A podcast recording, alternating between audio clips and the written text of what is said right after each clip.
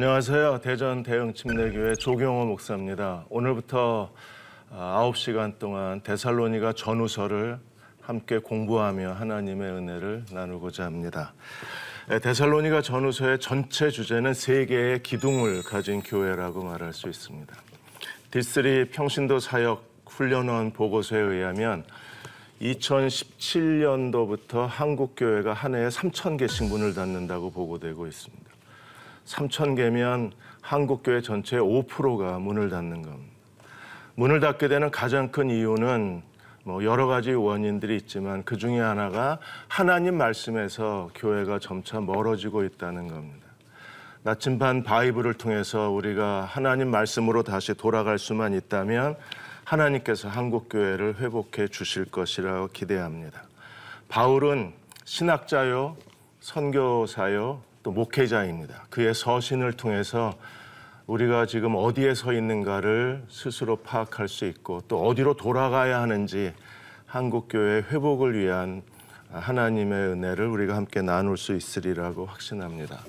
데살로니가 교회는 세 개의 기둥으로 세워져 있습니다. 그 세 개의 기둥이 우리가 잘 아는 믿음, 사랑, 소망이라는 그 기둥 속에 교회가 세워져 있고 먼저 데살로니가 교회를 소개하겠습니다. 데살로니가 교회는 바울이 마게도니아 지역에서 빌립보 교회를 세우고 그 다음에 두 번째 세운 교회가 데살로니가 교회입니다. 오늘 두 가지를 어, 함께 나누고자 합니다. 하나는 데살로니가 교회가 어떻게 개척됐는가를 우리가 함께 살펴보고 또 하나는 바울이 데살로니가에 어떻게 편지를 보내게 됐는가 이 두 가지를 가지고 오늘 하나님이 우리에게 주신 은혜를 함께 나누겠습니다. 먼저 데살로니가 지역이 어떤 지역인가를 우리가 살펴봤으면 합니다. 바울이 2차 선교 여행을 준비하고 있었을 때 마게도니아인의 환상을 봅니다. 그리고 마게도니아인이 그 환상 중에 건너와서 우리를 도우라. 그래서 바울과 신라 디모데 누가가 네 사람이 에게를 건너가서 마게도니아에서 사역을 하게 됩니다. 가장 큰 성읍이 빌립보입니다. 그리고 두 번째 도시가 데살로니가입니다. 우리는 사도행전 16장에서 빌립보 교회가 개척이 되고 이제 거기서 폭동이 일어나고 또 바울이 감옥에 투옥됐다가 다시 이제 그 데살로니가에 가서 교회를 개척하게 됩니다. 빌립보에서 데살로니가까지 거리는 한 160km 정도 떨어진 지역입니다. 이 데살로니가는 지금도 그 그리스도의 항구 도시 살로니카로 알려져 있는 정말 아름다운 도시입니다. 그리스에서 두 번째로 큰 도시로 알려져 있습니다. AD 150년경에 인구가 한 20만이 되는 가장 큰 로마의 제국의 도시 중의 하나였습니다. 로마 행정관 7명이 데살로니가를 다스릴 정도로 정치적으로도 굉장히 중요한 도시였습니다. 이 데살로니가는 에그나티아 도로가 지나가는 도로입니다. 에그나티아 도로는 동쪽과 서쪽을 연결하는 지역, 유럽과 아시아를 연결하는 주요 그 도로였는데 그 중심에 데살로니가가 위치해져 있었습니다. 그리고 천연 항구 천연 항구로 알려진 터마익만이 그 위치해져 있었고 이건 자연적으로 만든 천연 항구고 항구 도시이기 때문에 자연적으로 경제, 문화 모든 그 교통이 다 이 데살로니가를 통해서 로마 전 지역으로 확산되어져 갔습니다. 그래서 이런 전략적 위치에 데살로니가 위치해 있고 바울이 이 데살로니가의 교회를 개척하게 됩니다. 데살로니가 도시는 어떻게 만들어졌는가? 알렉산더 대왕의 군대 장관 카산더가 이 데살로니가를 정복하고 자기 아내 이름을 따라서 데살로니가로 이름을 지었습니다. 이 카산더의 아내는 알렉산더 대왕의 의붓 누이 동생입니다. 그래서 아내 이름 데살로니가 이름으로 도시의 이름을 지었습니다.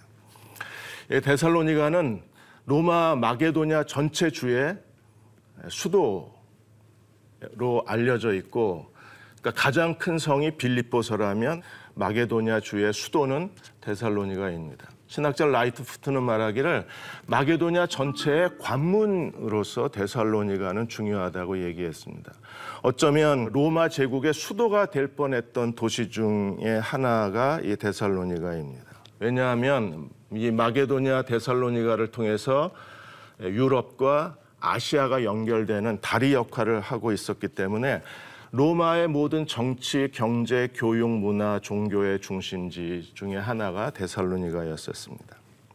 자, 이제 데살로니가 교회가 어떻게 개척이 되고 시작되었는가를 살펴보겠습니다.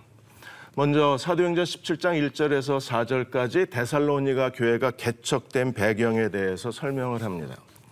하나님은 마게도냐로 건너와서 우리를 도우라 데살로니가 인해 환상을 보여주시고 이제 유럽 선교를 시작하셨는데 이미 바울이 2차 전도 여행을 시작하기 전에 하나님께서 모든 것을 다 여호와 일에 준비해 놓으셨어요. 그래서 세 가지 중요한 하나님의 준비가 있습니다. 그 첫째가 첫째가 로마의 정치적 안정입니다. 팍스 로마나 이 팍스 로마나는 로마가 통치하는 동안에 전 세계가 평화를 누린다는 그 정치적 슬로건이었는데 예, 로마가 정복한 아시아, 아프리카가 가장 안정적인 시기가 바로 1세기에서 2세기 이 사도행전의 시기였어요. 이 정치적 안정을 따라서 이 로마가 아시아, 아프리카, 유럽을 통치했기 때문에 복음이 아시아와 유럽으로 퍼져나가는데 아주 유, 그 유리한 환경적 조건을 하나님이 준비해 놓으셨어요. 두 번째가 우리가 잘 아는 대로 로마의 도로입니다. 로마를 중심으로 해서 12개 도로가 전 세계 유럽과 아시아로 뻗어나가요. 그리고 12개의 도로, 주요 도로에서 375개의 간선 도로가 뻗어나갑니다. 그러니까 데살로니가가 위치하고 있었던 도로도 동서를 잇는 중요한 교통로였었는데 이런 로마의 도로를 통해서 로마 군대가 이동했을 뿐 아니라 철학과 사상과 문화와 예술과 종교가 이 로마의 도로를 따라서 아시아, 아프리카, 유럽으로 퍼져나갔어요. 당연히 복음도 이 로마의 도로를 따라서 하나님 나라가 확장될 수 있었습니다. 그 다음에 세 번째가 유대인의 회당입니다. 전 세계 디아스포라 흩어진 유대인들의 유대인 회당의 전성시대가 주전 1세기 그리고 주 1세기 200년 동안입니다. 그래서 바울이 복음을 전할 때 사도행전에 보면 그 유럽 각 지역의 유대인 회당, 아시아와 유럽의 유대인 회당에 찾아가서 그곳에서 하나님의 복음을 전하게 됩니다. 그러니까 유대교의 회당 부흥 시대가 바울이 유대인 회당을 통해서 복음을 전하는데 아주 중요한 예, 하나님의 징검다리 역할을 하게 되는 거예요. 그러니까 하나님은 바울을 마게도냐로 보내시기 전에 이미 로마의 정치, 로마의 도로, 유대인 회당을 준비해 놓으시고 복음이 빠른 속도로 확산되게 하나님께서 인도를 하신 겁니다. 사도행전 16장에 빌립보에서의 그 점치는 여종 사건이 일어나고 투옥됐다가 이제 바울이 어, 데살로니가로 떠나게 됩니다. 그래서 데살로니가 오기까지 암비볼리 아볼로니아를 다녀가서 데살로니가에 이르게 돼요. 신라, 디모데, 누가 네 사람이 이 마게도냐 선교팀이었었는데 여기서 바울이 신라만 데리고 데살로니가로 오고 그리고 누가는 빌립보에 남겨두게 됩니다. 여기에 보시면 바울이 자기 관례대로 유대인 회당에 들어가서 세 안식일에 성경을 가지고 강론했다 이랬어요. 그러니까 복음이 전파되는 곳에서 교회가 개척이 되고 교회는 다시 복음을 전파하게 됩니다. 세 안식일에 성경을 가지고 강론했다. 나침반 바이블은 지금 성경을 계속 책별로 강론하고 있습니다. 그러니까 나치반 바이블의 원조는 바울입니다. 바울이 회당에서 가는 곳마다 관례대로 그랬습니다. 어디를 가든지 성경을 가지고 하나님 말씀, 예수 그리스도를 변증하고 예수 그리스도를 증언한 게 바울의 사역이었습니다. 그래서 3절과 4절에 보시면 뜻을 풀어 그리스도에 대해서 이 그 데살로니가 있는 유대인 회당의 유대인들에게 복음을 전했습니다. 당시에 마게도냐인의 유대인 회당에는 유대인만 순수 유대인만 있는 게 아니라 헬라인 중에 유대교로 개종한 사람들이 많이 있었어요. 그래서 바울이 복음을 전했을 때 이 헬라 유대교 개종자들이 복음을 듣고 그리스도에게로 돌아와 그들이 데살로니가 교회의 첫 멤버가 된 겁니다. 그래서 그리스도가 해를 받고 죽은 자 가운데서 다시 살아나야 할 것을 증언하고 그러니까 성경 구약의 예언을 통해서 예수 그리스도의 죽음과 부활을 논증을 한 거예요. 그리고 바울이 선언했습니다. 우리가 너에게 전하는 예수가 바로 그리스도이시다. 하나님이 구약에 약속하신 메시아이심을 선언했어요. 그리고 마침내 구약의 예언이 예수 그리스도를 통해서 성취되었음을 확증을 했습니다. 그 바울의 복음을 듣고 어떤 사람들 경건한 헬라인 이게 유대교로 개종한 헬라인입니다. 그리고 큰 무리 적지 않은 귀부인들도 권함을 받고 바울과 신라를 따르기 시작했습니다. 불과 새 안식일에 일어난 일입니다. 그러니까 바울이 데살로니가에 새 안식일만 있었다는 건 아닙니다. 새 안식일 동안 회당에서 성경을 강론해서 그리스도를 증거했다는 거예요. 아마 몇 달간 데살로니가에 머물렀을지도 모릅니다. 이 일이 있고 나서 데살로니가 교회가 시작이 되고 바로 데살로니가 교회에 박해가 일어납니다. 그래서 유대인들이 바울이 예수님을 전하는 것을 시기해서 그들이 시기할 수밖에 없습니다. 왜냐하면 너희가 죽인 예수를 하나님이 다시 살리셨다. 이게 바울의 복음이었기 때문에 유대인들은 시기심과 분노로 인해서 불량한 사람들을 데리고 바울이 머물고 있던 야손의 집을 습격을 합니다. 근데 이미 바울과 신라는 거기에 없었죠. 그래서 야손과 형제들을 끌고 읍장이 바로 그 로마에서 파견한 치안 판사입니다. 일곱 명의 치안 판사가 데살로니가를 지배하고 있었습니다. 거기에 가서 그들이 정치적 죄목을 씌워요. 천하를 어지럽게 하는 사람들이 여기도 왔다. 그리고 그들의 죄목을 가이사의 명을 거역해서 다른 왕 예수 그리스도를 증거하고 있다고 그들이 고발을 했습니다. 그때나 지금이나 가짜 뉴스로 인해서 네, 성은 소동하고 사람들은 가짜 뉴스에 속을 수밖에 없는 상황이 돼요. 그래서 야손과 나머지 사람들은 보석금을 받고 풀려났고 그 밤에 형제들이 바울과 신라를 베레아로 보내서 베레아에서 안식일에 복음을 전하게 됐습니다. 그러니까 사도행전은 복음이 전파되고 교회가 개척이 되고 다시 박해가 오면서 바울은 또 다른 지역에 가서 하나님의 복음을 전하게 됩니다. 지금도 전 세계적으로 계속 교회에 대한 박해는 멈추지 않고 있습니다. 오픈도어 선교회 보고에 의하면 2016년도에 그리스도를 믿는 믿음으로 신앙으로 인해서 순교당한 사람이 9만 명입니다. 6분의 1명의 사람이 순교를 당하는 2005년에서 2015년 사이에 신앙 때문에 순교당한 사람들이 무려 90만 명이 넘습니다. 복음은 박해를 받으면서 빠르게 확산되고 있고 또 복음이 증거되는 곳에 하나님은 또 다른 교회를 개척하고 계셨습니다.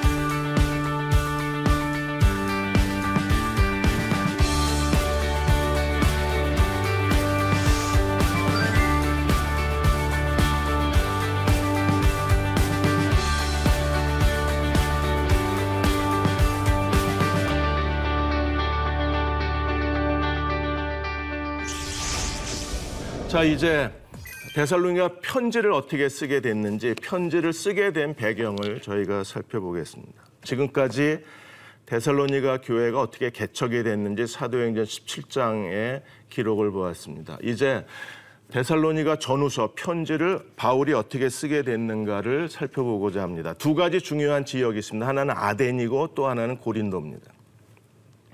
먼저 바울이 아덴에서 기다렸어요. 그래서 그 신라와 디모데가 마게도냐로부터 돌아오기를 기다렸습니다. 바울이 베레아에서 아덴으로 넘어가면서 그 신라와 디모데가 합류하게 됐는데 아마 디모데는 그 데살로니가 교회로 보내고 그리고 신라는 빌립보 교회로 보냈을 겁니다. 그래서 신라는 빌립보 교회 소식을 가져왔고 디모데는 데살로니가 교회에 소식을 가져와서 이제 바울이 그 교회를 서둘러 떠났지만 바울의 마음 속에는 빌립보 교회에 대한 염려, 데살로니가 교회에 대한 염려가 끊이질 않았던 거예요. 그래서 그 신라와 디모데를 데살로니가와 빌립보에 보냈다가 다시 아덴에서 네, 그 사람들을 보내고 그리고 마게도냐에서 들어왔을 때 그 소식을 듣게 됩니다. 그래서 고린도에서 바울과 신라 디모데가 다시 합류하게 돼요. 데살로니가 전서 3장 6절에 보시면 지금은 디모데가 너희에게로부터 와서 너희 믿음과 사랑의 기쁜 소식을 우리에게 전하고 그러니까 바울이 얼마나 안심이 되고 위로가 됐을까를 짐작할 수 있습니다. 불과 세 번의 안식일의 성경 강론 그리고 경건한 많은 헬라인들이 큰 무리가 주님께로 돌아오고 귀부인들이 돌아와서 데살로니가 교회가 시작이 됐는데 그 유대인들의 시기한 유대인들을 그 사람들과 분노한 유대인들이 불량배를 데리고 야손의 집을 습격함으로 그가 서둘러 떠나야 했었지만 그러나 바울은 예, 그들에 대한 애정과 그들에 대한 염려와 그들에 대한 그 간절함이 그대로 묻어나는 장면이 바로 이 데살로니가 3장 6절입니다. 디모데를 통해서 사랑의 믿음과 사랑의 기쁜 소식을 들었다. 그리고 너희가 항상 우리를 잘 생각하고 있다. 오해받을 수 있는 상황이었는데 잘 생각하고 있다. 또 너희가 간절히 우리가 너희를 보고 싶어 하는 것처럼 너희도 보고 싶어 한다는 이야기를 바울이 듣게 됩니다. 그래서 이 고린도에 2년 동안 바울이 머물렀는데 고린도에서 데살로니가 전설을 써서 보내요. 그리고 그들에게 다시 소식이 오고 바울은 그들에게 다시 데살로니가 후서를 기록하게 됩니다. 그러므로 데살로니가 전후서는 그 바울이 데살로니가에 대한 깊은 애정 속에서 쓰여진 서신이라고 말할 수 있습니다. 데살로니가 전서에 아주 중요한 핵심 내용이 있습니다. 여기에 믿음과 사랑과 소망이라는 말이 나와 1장에서 보시면 너희 믿음의 수고 사랑 믿음의 역사 사랑의 수고 소망에 있네. 그러니까 데살로니가 전체 전서의 내용이 믿음과 사랑과 소망에 대한 내용입니다. 잔 스타트는 이걸 복음과 교회와 종말이라고 표현을 했습니다. 그래서 그 가장 바울의 마음을 기쁘게 한 것은 그 박해와 핍박 중에서도 바울이 떠났지만 여전히 그 이방인 교회에 대한 유대인들의 박해는 멈추지 않았습니다. 그래서 그 박해와 핍박 중에서도 충성되고 굳게 서 있다는 기쁜 소식. 그 다음에 바울이 염려했던 일이 일어났습니다. 바울이 이렇게 서둘러 떠나고 다시는 자기들에게 찾아오지 않는 것에 대해서 오해하고 있는 사람들이 생겨나요. 그래서 2장에서 바울이 그들에 대한 어떤 마음을 갖고 있는가를 정말 솔직하게 자기의 감정을 드러냅니다. 그리고 데살로니가 교회가 주의 재림과 종말에 대해서 잘못된 그 생각과 지식을 갖고 있는 것에 대해서 바울이 4장과 5장에서 그리고 데살로니가 후서에서 종말에 대한 교훈을 그들에게 주고 있습니다. 그래서 후서는 1장에서 3장까지 전부 그리스도의 재림에 대해서 얘기하고 있어요. 그래서 1장에서 그리스도의 재림 때 어떤 일이 일어나고 2장에서 반드시 적그리스도가 먼저 반역을 해야 하고 3장에서 종말을 기다리는 사람들은 어떤 거룩의 윤리를 갖고 살아야 되는가를 데살로니가 후서에서 가르치고 있습니다. 그래서 데살로니가 후서는 데살로니가 교회가 처해 있던 세 가지 어려움에 대해서 그들을 격려하고 권면을 합니다. 하나는 박해가 너무 심했어요. 그래서 1장에서 그 박해를 통해서 하나님이 어떤 일을 하시고 또 하나님이 그들을 위로해 주시기를 진심으로 어, 권면하고 있습니다. 그 다음에 종말의 이 교리에 반드시 예수님도 경고하고 성경이 경고하고 있는 게 거짓 선지자, 거짓 교사들의 위험입니다. 근데 데살로니가에도 이미 종말에 대한 거짓 교사들이 등장을 한 거예요. 그래서 바울이 데살로니가 교회에 거짓 교사들에 대해서 주의하라고 경고하고 있습니다. 그리고 종말론을 잘못 해석해서 일부 사람들이 아, 직업을 버리고 가족을 버리고 이제 그리스도의 종말을 기다린다는 이유로 삶의 게으름에 빠진 겁니다. 이러한 나태한 삶에 대해서 데살로니가 후서에서 바울이 권면을 하고 있습니다. 이제 1장에서 데살로니가 교회가 어떻게 개척이 되고 그리고 데살로니가 서신을 어떻게 쓰게 됐는가를 우리가 보았습니다. 여기서 교회 개척과 서신을 통해서 우리가 적용해야 될 중요한 하나님의 교훈이 있어요. 그 첫째가 유대인의 이 지속적이고 끈질긴 박해가 오히려 하나님 나라 확장하는데 굉장히 중요한 하나님의 표적이 됐다는 것. 그리스도인의 삶에서도 마찬가지입니다. 왜 하나님이 그리스도인에게 삶의 고난을 허락하시는가? 왜 하나님께 충성된 사람들에게 더 큰 어려움이 오는 이유는 어디에 있는가? 유대인의 박해가 사도행전의 마게도냐 2차 전도 여행을 아주 강한 하나님의 손으로 밀고 가게 했습니다. 오늘도 하나님을 경외하는 그리스도인들이 똑같은 어려움을 겪게 됩니다. 잘 아시는 것처럼 김동호 목사님도 폐암 그 암 수술을 받으시고 몇 주 전에 그 암 환자들을 한 200여 명 초대해서 그들을 위한 치유 집회를 여셨어요. 김동호 목사님도 거기서 그 암 환자들에게 이런 얘기를 하셨습니다. 왜 내가 암이 걸려야 하지? 그렇게 생각하다가 생각을 바꾸셨대요. 왜 나는 암에 걸리면 안 되나? 그리고 하나님이 이 허락하신 이 고난을 통해서 자기가 마지막까지 품위 있게 죽음을 맞이하고 싶다. 그래서 하나님이 내게 주신 이 시련을 가지고 우리가 끝까지 하나님 앞에 품위를 잃어버리지 않고 하나님과 동행하고 싶다고 그런 마음을 밝히셨습니다. 그런 것처럼 우리가 데살로니가 교회의 개척, 마게도냐 두 번째 교회, 빌립보 교회에서도 박해가 일어나서 데살로니가로 피신하게 되고 데살로니가에서 다시 박해가 일어나서 베레아로 피신하게 됩니다. 두 번째로 우리가 오늘 교회 개척과 이 서신을 통해서 배울 수 있는 것이 복음의 핵심 진리를 담고 있습니다.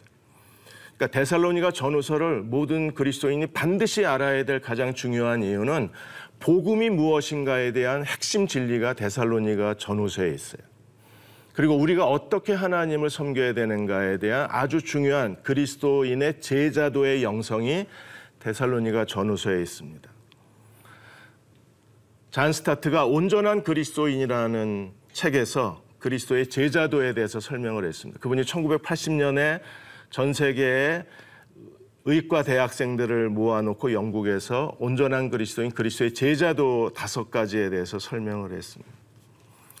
그 다섯 가지 제자도가 데살로니가 전후서에 담겨져 있습니다. 오늘 우리가 데살로니가 전후서를 공부를 통해서 그리스도의 제자는 어떤 사람이어야 되는가를 우리가 함께 나눌 수 있기를 기대합니다. 마지막으로 세 번째 데살로니가 전후서를 통해서 지금 한국 교회는 쇠퇴기에 접어들었습니다. 모든 교회마다 지금 분열과 다툼과 어려움을 겪고 있습니다. 교회 전도는 멈추고 교회 성장은 멈췄습니다. 문 닫는 교회들이 늘어나고 있습니다. 이러한 시대에서 우리가 해야 될 일이 무엇인가? 다시 교회의 영성을 되찾아야 합니다. 그 교회의 영성을 되찾는 데 중요한 도구 중의 하나가 데살로니가 전후서입니다. 왜냐하면 데살로니가서서 1장에 바울이 새 안식일에 하나님의 복음을 전하고 예수 그리스도를 전했는데 그 새 안식일 만에 경건한 큰 무리가 주님께로 돌아오고 그리고 적지 않은 귀부인들이 주님께로 돌아오는 놀라운 일이 그 안에 일어나고 바울이 떠났음에도 불구하고 하나님 말씀이 교회 안에 살아 있었어요. 지금 우리가 기대하는 것은 다시 이런 일들이 한국 교회 안에 일어나기를 기대합니다. 나침반 바이블 데살로니가 전후서를 공부할 때 온 가족이 함께 TV 앞에 앉으십시오. 그리고 성경을 펴십시오. 그리고 함께 하나님 말씀을 나누어 주십시오. 하나님이 우리 개인의 신앙뿐 아니라 우리 가정과 또 한국 교회의 영성을 회복하시는 중요한 하나님의 기회로 삼아 주실 것을 믿습니다. 네, 첫 번째 강의를 마무리하겠습니다. 그리고 다음 시간에는 데살로니가 전서 1장을 가지고 믿음의 역사가 무엇인가를 함께 나누고자 합니다. 함께 말씀 나눠주신 시청자 여러분께 감사드립니다. 다음 주에 뵙겠습니다. 고맙습니다.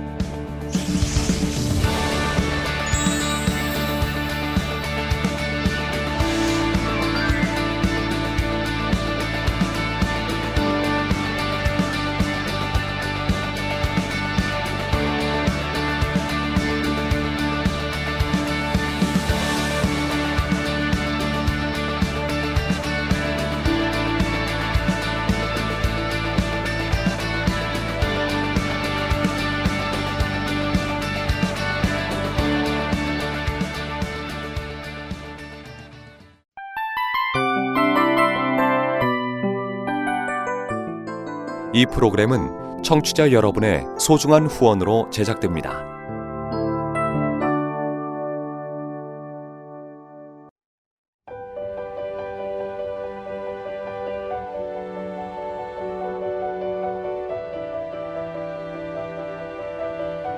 세상에는 수많은 교회들이 있지만 더 깊이 있는 말씀 강해를 찾기 위해 크기로만 교회를 선정하지 않습니다. 보다 좋은 영적 콘텐츠를 더 많이 나누기 위해 방송비를 받지 않습니다. 1년 365일 복음만 전하고 싶어서 우리는 광고를 하지 않습니다. 온누리의 복음을 땅끝까지 CGN TV와 함께 땅끝 선교사가 되주세요.